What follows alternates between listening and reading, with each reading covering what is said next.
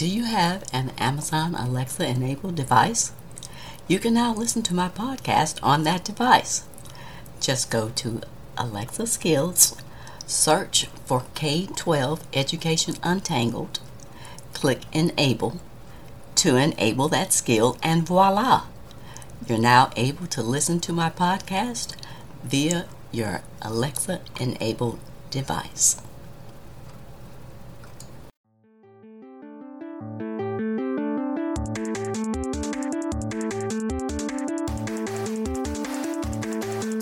Welcome to another episode of K 12 Education Untangled.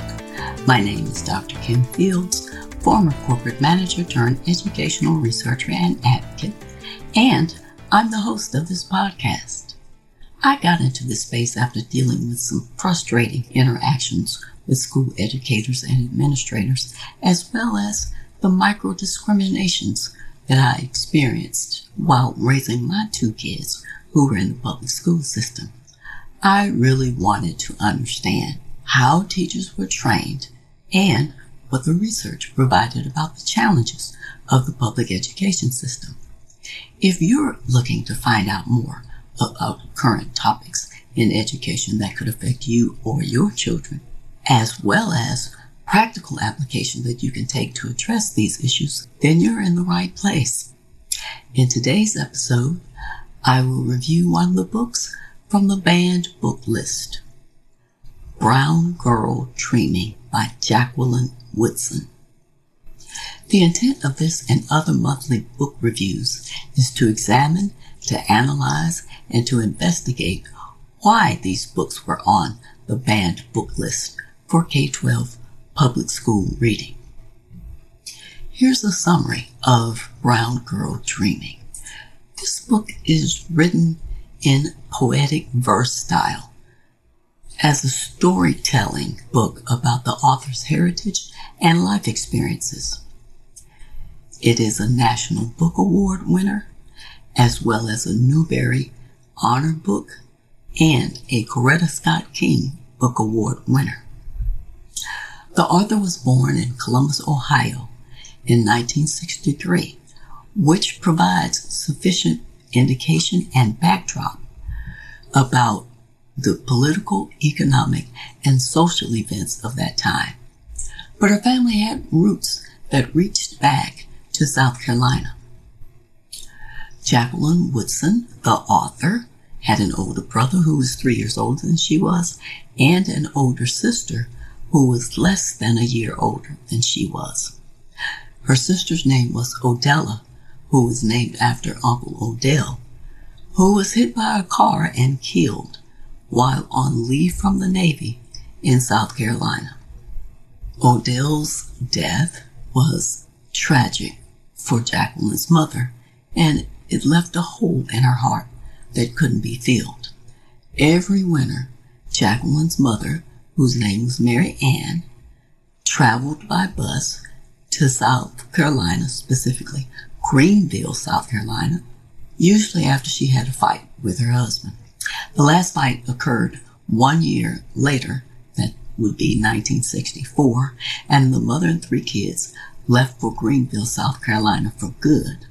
They lived with Jacqueline's maternal grandmother and grandfather who loved on them, and the grandmother tells them stories from the Bible as well.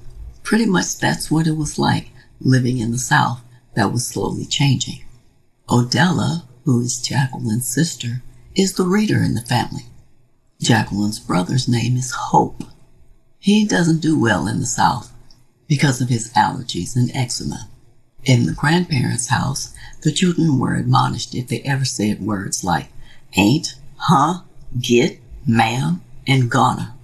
Mary Ann, who was Jacqueline's mother, said, You're from the North. You know the right way to speak. This era was highlighted by civil rights, marching, and fighting for freedom in South Carolina. The story tells a remembrance about Saturday night being hair night, when hair was washed, brushed, and oiled with Dixie peach and then pressed. They washed their hair ribbons with ivory soap, hung them on the clothesline, and when they were dry, they ironed them out. Jacqueline's mother, Mary Ann, goes to New York City to look for a place for them, and their grandmother, whose name was Georgiana, pulls them into the Jehovah Witness religion. When the kid's mother returns from New York City, she's had another baby, a baby boy named Roman, and she tells the kids that they're leaving Greenville and heading up to New York City to live. Jacqueline doesn't like the new baby and pinches him. She enjoyed being the baby of the family for five years until he came along. When the kids arrived in New York City, Jacqueline thinks of it as a loud and strange place and nowhere that she'd ever call home. They end up settling in Brooklyn, New York. Jacqueline and her siblings, including her baby brother Roman, all have gaps between two front teeth, just like their mother. The apartment that they live in in New York City is one floor below Aunt Kay, who is Mary Ann's sister, and there are other friends and relatives from Greenville who live in the building. One night, Aunt Kay was running up to her apartment and fell. She apparently hit her head hard enough and she died. The family moves again after Aunt Kay's death. There's also Uncle Robert, who is Mary Ann's brother, who lives in New York as well. He lives in Far Rockaway, New York, and comes to visit the family, bearing presents for everyone. Odella is a gifted child, and Jacqueline is a teller of stories. Words are her brilliance. But she's also a tomboy. After leaving Ohio, no one really speaks about the kid's biological father for many years. The baby boy, Roman, liked to eat paint off the walls in the apartment and ends up in the hospital from lead poisoning. He goes back and forth to the hospital for several months and finally returns home. He's four years old now. Uncle Robert ends up taking the kids back to South Carolina for a visit one summer, but Roman isn't allowed to come. When Jacqueline returns back to New York City after visiting her grandparents in South Carolina, she makes a new best friend who lives down the street in New York City. Her name is Maria. In school, Jacqueline becomes known as the other Woodson because she follows in the same classrooms as Odella. The teachers remember Odella as being so brilliant, a great reader, easily completing her work. They wait on the brilliance to be displayed by Jacqueline, but to them, it never manifests, so they move on to another student. It turns out that Hope, the brother, can actually sing. This was discovered during a musical at his elementary school. Jacqueline wonders if there's something hidden like this in all of us, a small gift from the universe waiting to be discovered. Later on, a few years, a new girl moves in next door whose name is Diana and she becomes Jacqueline's and Maria's second best friend. Maria's mother, Diana, and Diana's mother each have come from Puerto Rico, and they knew each other there. Uncle Robert seems to engage in some shady business, and he gets sent up to prison at Rikers Island. He then is eventually moved to a prison upstate. During this time, as the kids were growing up, they listened to music by the O'Jays, the Jackson Five, Sly and the Family Stone.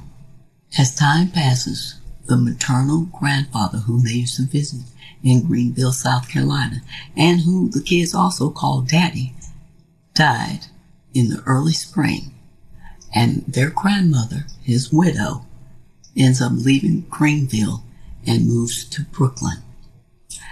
Jacqueline seemed to be the only one of the kids who had many of the ways of Daddy, and her grandmother even considered both of them as two peas in a pod. When Uncle Robert gets out of prison later, he has become a Muslim. In the end of the book, because of Jacqueline's vivid imagination, her ultimate dream was to be a writer, which, according to this book and others, she became quite good at. My overall impressions of the book are these. This is an excellent book for readers as young as 10 years old. The book is about the author's past, her people, her memories, and her story. The story tells of changing and sometimes turbulent times of the 1960s and 1970s in the South with remnants of Jim Crow and a growing awareness of the civil rights movement. It talks about when blacks had to ride in the back of the bus, that they weren't allowed to be served at the counter in Woolworth's department store, and where they had to cross the street if they encountered a white person while they were in the South. It talked about learning from the wisdom of grandparents and the importance of family. Some of the things that were familiar to me from my childhood in the book were humorous when I read about making Saturday night hair night and ironing hair ribbons and using Dixie Peach hair oil, which I remember quite well. The author often mentions going home as though time passes and more relatives pass away, but going back home is not really going home anymore. It's hard for me to understand why this book was on the banned book list because of the excellent storytelling of the author's background that she provides.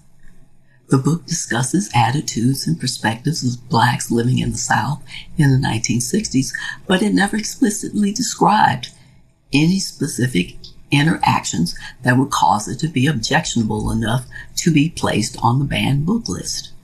I'm beginning to sense a pattern of why a number of books have been placed on this banned book list. And it seems to be that one of the major requirements is that the author is a person of color. This is a shame. And it shows the closed mindedness and small mindedness of those who are in the position of making decisions about what readings public school children should be exposed to. It is unrealistic to try to portray the history of the United States through rose colored glasses and not expose children to the varied perspectives of those who lived during our most unglamorous historical events. We should all be informed about our true history so that the difficult conversations that need to take place can take place. I highly recommend this book for young readers as well as their parents to read to their children because it is written in such an entertaining and informative manner.